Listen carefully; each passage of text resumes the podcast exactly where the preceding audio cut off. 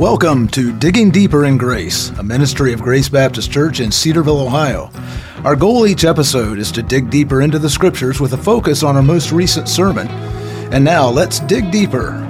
Hello, and welcome to this episode of Digging Deeper in Grace. I'm your host, Bart Sheridan. Very pleased today to welcome back to the table Jeremy Kimball. And Jeremy recently shared with our church family a message from God's Word in Matthew chapter 26, verses 47 through 75. And we invite you to grab a coffee, or whatever you want to grab, turn up your device big and loud, and join Jeremy and me as we discuss this passage of Scripture. So, Jeremy, it's great to have you back with us. Great to be here. Love doing this podcast, Bart. We we love having you, and, and we've made it to Thursday uh, night, Thursday evening of the Passion Week. Mm-hmm. A lot going on here. But before we begin that discussion, I've been asking each of our guests here over the past few weeks what about our study in Matthew these past eight months? It's been eight months, Jeremy. Yeah. Uh, what about Matthew has most impacted your life? That's a great question. There's there's much to say. I think the main thing, and even this week, studying for this message and for another one as well coming up for me, I, I think it is the identity of Jesus, but but more specifically the authority of Jesus. Matthew shows a person, the God man, who says to wind and waves, Be still, and they are. He says to demons, Flee, and they do. He says to disease, Be gone, and it is. He says to, to death, Be reversed and bring back life to this person, and it happens. So I, I've just been, in terms of gazing at Christ and his identity, have been awed again and again at the idea of his authority. And it was honestly last week in our preaching team meeting that Chris Miller brought up again that Jesus is not a hapless victim here. Even in that ridiculous courtroom scene, this trial, he's saying things that are bringing about this end because this plan is going to be perfectly accomplished in the authority of the triune God. And it's just astounding to see Jesus as that. You mentioned all these things that Jesus has said and it happened my mind immediately goes to John's account mm-hmm. when he said, in response to the the leaders there, the people who had come to get him, he said, "I am." I am. Yes. And they fell backwards. Yes. It's amazing. It is. Uh, that, that is one we haven't gotten for, for Matthew, obviously. Sure. It's in John's account, but it is one of those moments where he, he says those words from Exodus 3 in his identity and they seem to physically even recognize the authority of this person. It's astounding. It really is. It really is. So, Jeremy, over the past couple weeks, we've been commenting numerous times about how Jesus has meticulously guided the events leading up to the cross. You mentioned that here just a few moments ago. Hmm. How nothing has happened that he didn't allow to happen. And let's just say it again Jesus, as his actions here in this part of the narrative, only continue to show what we've seen throughout the whole of Matthew's gospel. That is, that Jesus is fully in control. Let's take that, let's just keep talking about that. It's so important to see Jesus' control 2,000 years ago, and the same yesterday, today, forevermore. He's still in control. Yes. Yeah, it's important to recognize because if we, if we, flip the coin over and say, well, he's not in control, what what does that leave us with? My, it would leave us with a chaotic um, world, even beyond what we see now, with no real confidence that he's working all things for good, with no real confidence that he is accomplishing purposes that will lead to the end, which is a new creation. And so, yes, Jesus is presently enthroned as Psalm 110 prophesied he would be. He, Hebrews 1 says that he is creator, sustainer, sent the right hand of majesty on high, and he is supreme overall. And he will one day come and he will finish this plan of redemption to bring about a new creation. So all the Bible hangs in, in essence on the fact that God is who he says he is in his knowledge as well as his sovereignty. Jeremy, one of the opening comments in your presentation, you said something like this Truth must always lead our understanding of events. Now, now, we've talked numerous times on the podcast throughout the past year and a half about the need for the Christian to develop appropriate biblical disciplines. And I'm mm-hmm. thinking mm-hmm. that this area of how I, as God's child, am to understand events in my life has to be dependent on the development of those types of disciplines. Mm. Can you share your thoughts on that? Yeah, I mean, I just the idea of saying disciplines are going to frame the way and say biblical disciplines. That is time in the word time in prayer consistency with a church community. Those disciplines are going to frame the way that i think how i feel how i actually will and live in this life.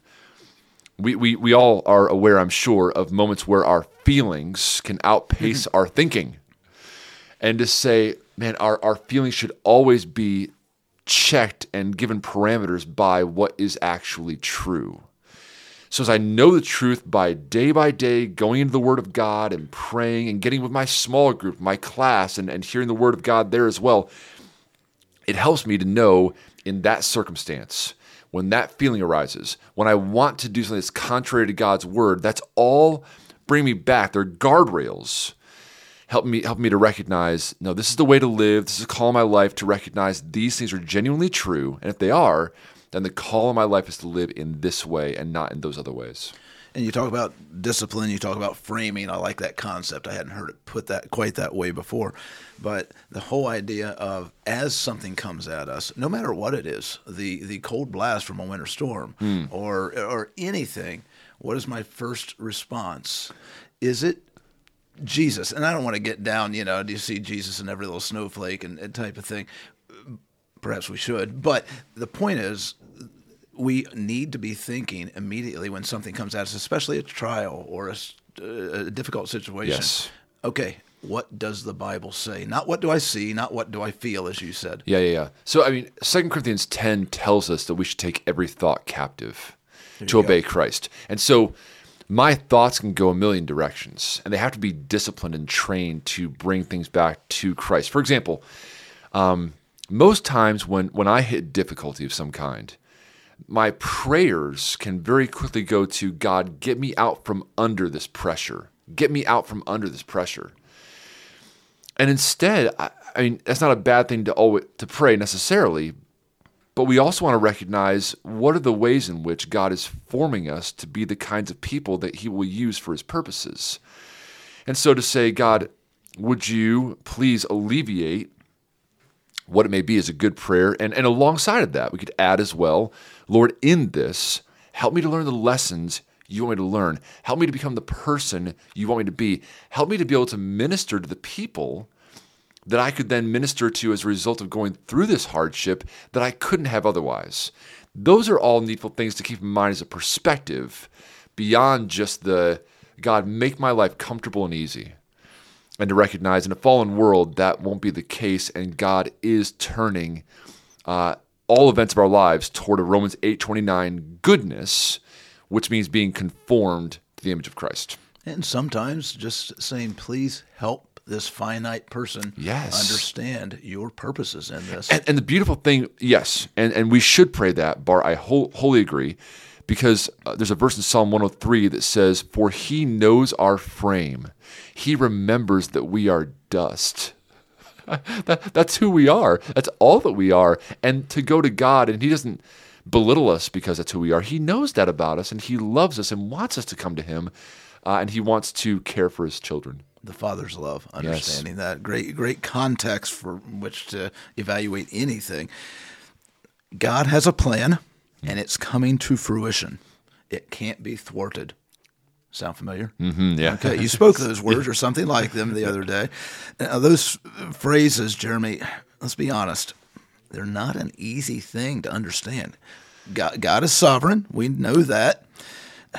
I have responsibilities and can choose to fulfill or not fulfill those responsibilities. And if God is sovereign, does that mean that He causes bad things to happen? Uh, really hard concepts. You and I have talked about this uh, even recently. How do we deal with all this? How do we put the puzzle together? Yeah, so we're again talking about this in relation to Sunday's message. We thought through Judas's betrayal, Caiaphas's trial, and Peter's denial. All sinful actions done against Christ, but all things that we would say this is in accordance with the definite plan and foreknowledge of God, as Acts 2.23 says.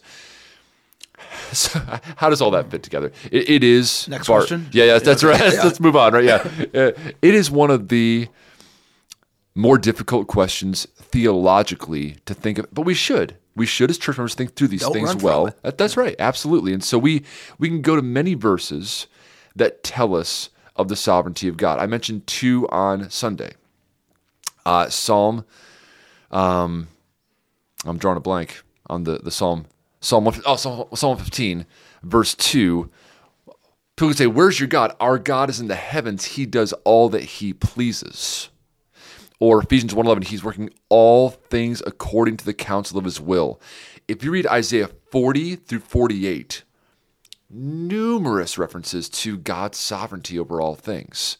Even like mighty nations like Assyria in Isaiah 10, or Daniel 4 when Nebuchadnezzar, this mighty king, says, Look at all that I've made, and God reduces him to an animal. And Nebuchadnezzar recognizes at the end of that chapter, this is the one true God who's sovereign over all things. We know that. We also recognize there's a call in our lives. God says to repent and believe in Jesus, for example. He calls us to obey and live in holiness and love, for example. Uh, those are those are calls to the will of humanity. We also, third, know that we live in a fallen world.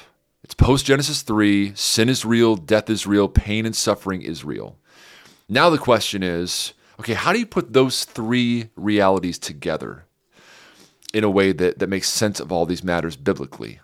And that's a difficulty. We can never speak of God's sovereignty that eliminates human freedom and responsibility.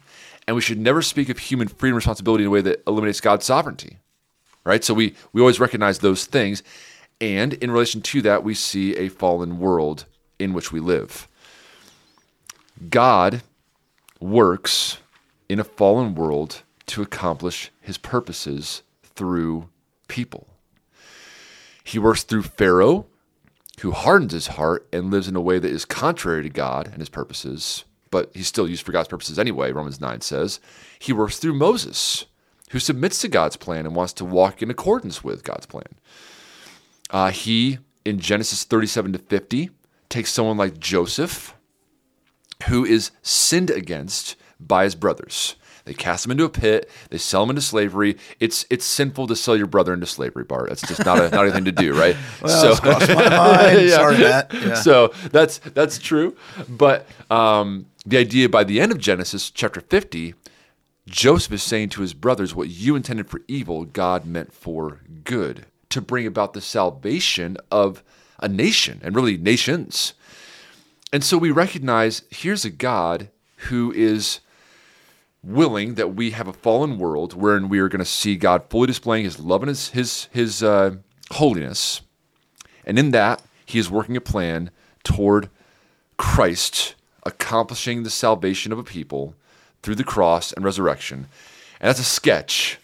The details, Bart, get more difficult to think through. And I know we talked before about the fact that we all, all of us, walk through pain, suffering, difficulty, and trial. And it can be difficult to square all that with that reality, but we can know God is sovereign, God is good, God is wise, and is working all things toward a perfect end where, I'll, I'll finish with this, this part here, to say, this slight momentary affliction, Paul says, which he went through a lot of afflictions, is preparing for us an eternal weight of glory beyond all comparison. And so this suffering we do have in this life will be outweighed infinitely in new creation. You mentioned we are post Genesis 3. Mm-hmm. Would it be appropriate to add we're pre Revelation 21? Amen. Yes. Just yes, what you indeed. said, Yes. So we creation. are in between the times, and we're awaiting that day, knowing God is sovereign. He has allowed for this world to be fallen in nature, and He is working a plan toward that end. Revelation and, 21. And we're also pre chapter 26, verse 64, where Jesus says, I tell you in the future, you'll see the Son of Man Yes. seated at the right hand of power, coming on the clouds of heaven. Yes. We. That's why I prayed. The whole thing. I prayed Sunday. Come, Lord Jesus. You see that there, and you say, "We want you to come and make all things right." Great stuff. Great stuff. Well, so Jeremy, we see numerous trials in this passage. You've recounted a number of them Jesus' betrayal, the mm-hmm. disciples' fear and scattering. Mm. Peter, he denies his Savior, his friend. And you summarize the role of trials in a believer's life. You, you said that trials are meant to conform us to the image of Christ. Mm-hmm. Trials often evoke pain. Is Jesus, let's continue this discussion on Jesus, God's sovereignty, Jesus' sovereignty. Is Jesus in the business of allowing his people to be hurt? God is in the business of making us like Christ. And he recognizes that that happens through a variety of means, including suffering.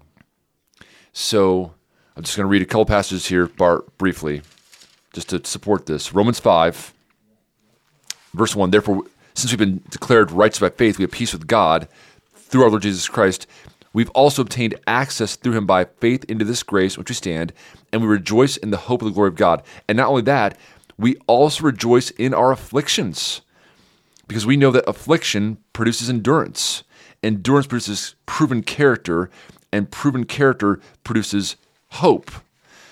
Very similar to James 1, mm-hmm. which I think many people would know these verses here. James 1, uh, verse 2 says, Consider it a great joy, my brothers and sisters, whenever you experience various trials, because you know that the testing of your faith produces endurance, and let endurance have its full effect, that you may be perfect and complete, lacking in nothing. And and one other here to say, I'll, I'll say that to say, God, yes, uses this world as it is, and the the experiences we do have, as painful as they are, to produce character in us. That's one piece of it. A second piece is to say, don't forget, what's coming in the new creation will so blow your categories. It will uh, in your existence bring about a glory that just shuts away sin, sorrow, pain, death, all those things to a degree that you only know a world of love in God's presence, which is astounding. And then, and then Romans 8 28 29, a lot of us know, we know that all things work together for good for those who love God and for those who are called according to his purpose. But it's important to go to verse 29 because that says that those before knew he predestined to be conformed to the image of his son. So the good that God is doing in our lives is the conforming us to the image of Jesus. And I'll just say one last thing here, which is to say, I do this all the time in classes that I teach. How many of you would say, raise of hands, I've grown to be most like Christ in the good, easy, comfortable, happy times of life? And and Bart, I've yet to see someone raise their hand. And I asked, like, now when you've gone through difficulty, trial, and sorrow and suffering, who who would say that's when I've grown the most to become more like Christ? And and hands just shoot up. And when I say that, I am in no way, in no way, trying to demean any pain or suffering or trial in our church's life. You've been through suffering and trials. I have too. We, we could recount stories right now for probably for hours of our own trials. And I know that our church faces that as well. And I want to say these things not to demean or belittle suffering, but to be able to place purposefulness of God in your suffering. You and I have sought to serve the Lord. I'm thinking in my mind as you're talking there, somewhere combined well over 50 years. Mm-hmm. You and I have sought to study, we've sought to learn. I'm going to ask Jeremy Kimball. I know where I am. Do you understand everything about this whole subject? I think we're in the same place to say no, Bart. We're I, all I, in the same boat. Yeah, where I'm going. We, what I'm trying to say before is saying like, well, there's the, the parameters of God's sovereignty and our responsibility in a fallen world. We we know these things. The way in which every single detail goes together, I can't quantify. I, I could tell you stories mm-hmm. about my upbringing. I'm 41, Bart. I still look back and say, I, I wonder why that had to be that way. Yeah. And I look at it and I think, I don't know. I don't know. I honestly don't know. I do know what I just read, and I do know God has made me the person that I am, and part of that equation are those things. But I, I could wish in my my flesh that I had not experienced some of those things. I'd not gone through some of those things, and I think anyone would say that. So to say, yes, I, I understand all this in terms of how it comes together theologically and how it fits in your life perfectly. no, none of us are going to say that. And back to that idea of discipline. One of the things that's helped me when I don't understand something because I this uh, it gets confusing. You the further down in the weeds you get. Mm-hmm. The thing that has helped me is to remember in each circumstance. The circumstances may change, but God is always God. Yes, yes. And I've got to go there. Yeah, and and, rest and in that. this is why on Sunday I was I was really to encourage our people to say, and, and for me too. Well, I'm, I'm preaching, I'm encouraging me too, my heart to say, God's trustworthy plan was at, at work here in the cross, and therefore we can trust God's plan. I, I've got I've got a, a friend who loves to say, God is faithful, and you can trust Him. That's really simple, Bart, and it's like PhD well, all level, these things. Yeah, yeah, PhD yeah. level, though. it, it, it, it, in terms of like actually doing it, it is, brother. I mean, thinking through, I don't always trust the plan. I was just being told that he is faithful. That faithfulness is shown most exemplary at the cross, and therefore I can trust him. Uh, yes, God's sovereignty, responsibility, fallenness. We want we want to think about all these things in depth. We should, and at the end of the day, recognize as I see these things, I trust the Lord in His plan. and surrounding yourself with people who are going to remind you of that when the clouds are so low that you can't see. Yeah, I got, I got, a, I got a text this morning, prayer request.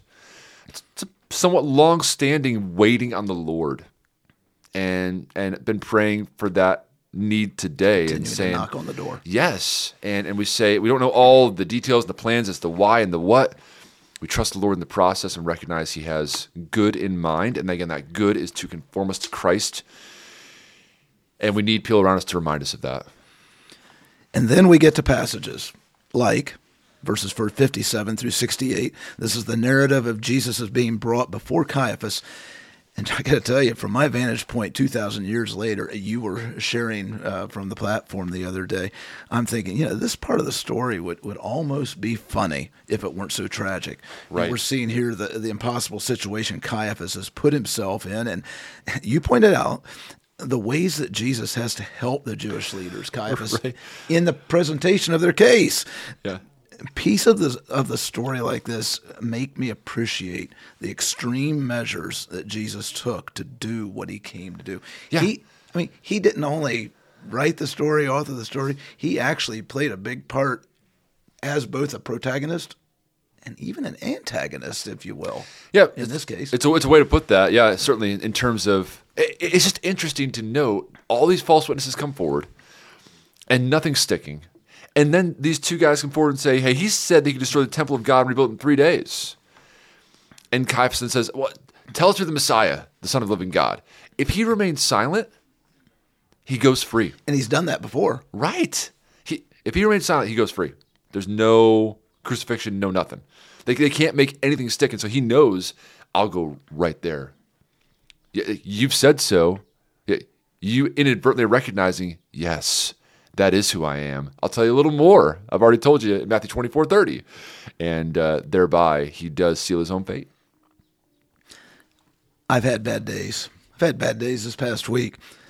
I've never had a day, I don't think, like Peter had here on Oh, Thursday yeah. night. He's self righteously declared his undying lo- loyalty to the Lord. His been denying. He's ready to deny Jesus. He's uh, he's told. He's Yep. twice fallen asleep during one of the most critical times of his Savior's ministry. He's been rebuked by his Lord when he resorts to the sword. He, he's run away when Jesus was apprehended, and then of course you know we read here and you focused on this.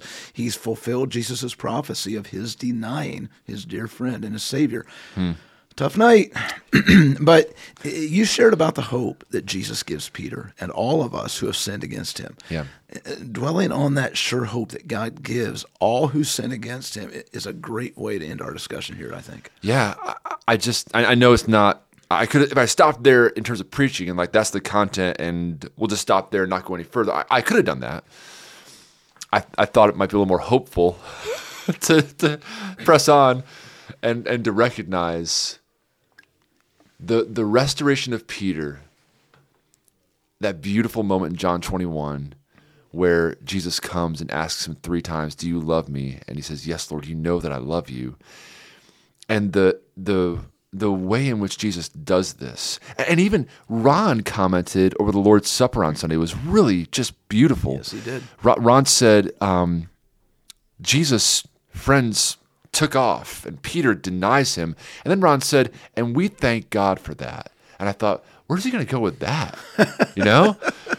and then and then he said, because we recognize in the disciples running and Peter's denial, God's heart of forgiveness of sin when we confess our sins. And I thought, that's beautiful. We recognize ourselves. I, yeah, I'm trying to first service, trying to just keep myself composed when he said that, just not not to burst into tears because I thought that's just beautifully said and understanding Peter's denial, what he felt, he wept bitterly, and then Jesus imagining that coming and saying, Your sins are forgiven in confession, and to say to us, Every time you confess your sins, I am faithful and just to forgive your sins, cleanse you all unrighteousness, and then to help you, to give you empowerment by grace and the Spirit to walk in the light, to walk in obedience.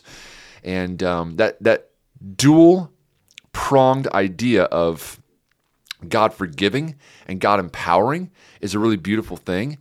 And I think for us as a church, to say this, Bart, I think for us as a church, we can read a text like that and say that's wonderful and beautiful for two things for us. To be confessing our sins in prayer, it could be a, a lack at times in our prayer life, perhaps. And then to say, man, this is what we do actually in community. Our church is not, one, one author I was reading recently said, our church should not be a safe place for sin. But our church should be a safe place for confession and repentance. I thought that was well said. Not a safe place for sin. We don't want to just let sin abound here. That's not at all what we're about. But it should be a safe place for confession and repentance. And then saying, hey, together, let's go forward and grow and obey the Lord. And to complete that circle, too, we need to make sure that we are not only confessing, but that we're receiving yes. forgiveness. Isn't that yes. such an important part of that? There's another podcast right there, but to say at times it is easy to condemn oneself and live under condemnation, but instead to say, no, I'm going to receive the truth of God's word says. There is therefore now no condemnation for those who are in Christ. It says he's faithful and just to forgive us our sins and cleanse us from all unrighteousness. That's again where truth has to outrun our feelings. Right. And preach that truth to our own soul and have others preach it to us in community, which is why, again, an ABF or a small group is so crucial for our lives as Christians here at Grace. Well, Jeremy, we've covered a lot. Thanks so much for joining us. Thanks for your work and, and your preparation for uh, not an easy sermon to preach, I know, yeah. and I uh, really appreciate what you've done. Thanks, brother. Appreciate that. Jeremy Kimball has been my guest for this episode of Digging Deeper in Grace. We've been discussing his recent sermon from Matthew chapter 26, verses 47 through 75, and you can access that message as well as other Grace Baptist Church sermons and podcast episodes by using your favorite podcast app or by visiting gracecedarville.org on the World Wide Web and clicking podcast on the media tab. We'll also encourage you to share your questions and comments with us each week by emailing them to contact at gracecedarville.org. That's contact at gracecedarville.org. And plan to join us next week. We'll be continuing our discussion of God's Word in Matthew chapter 27. Until then, I'm your host, Bart Sheridan, thanking you for tuning into this week's episode of Digging Deeper in Grace. Digging Deeper in Grace is a ministry of Grace Baptist Church in Cedarville, Ohio. Visit us online at gracecedarville.org and join us next time as we continue our discussion. In the meantime, we invite you to continue digging deeper in grace as you read God's Word.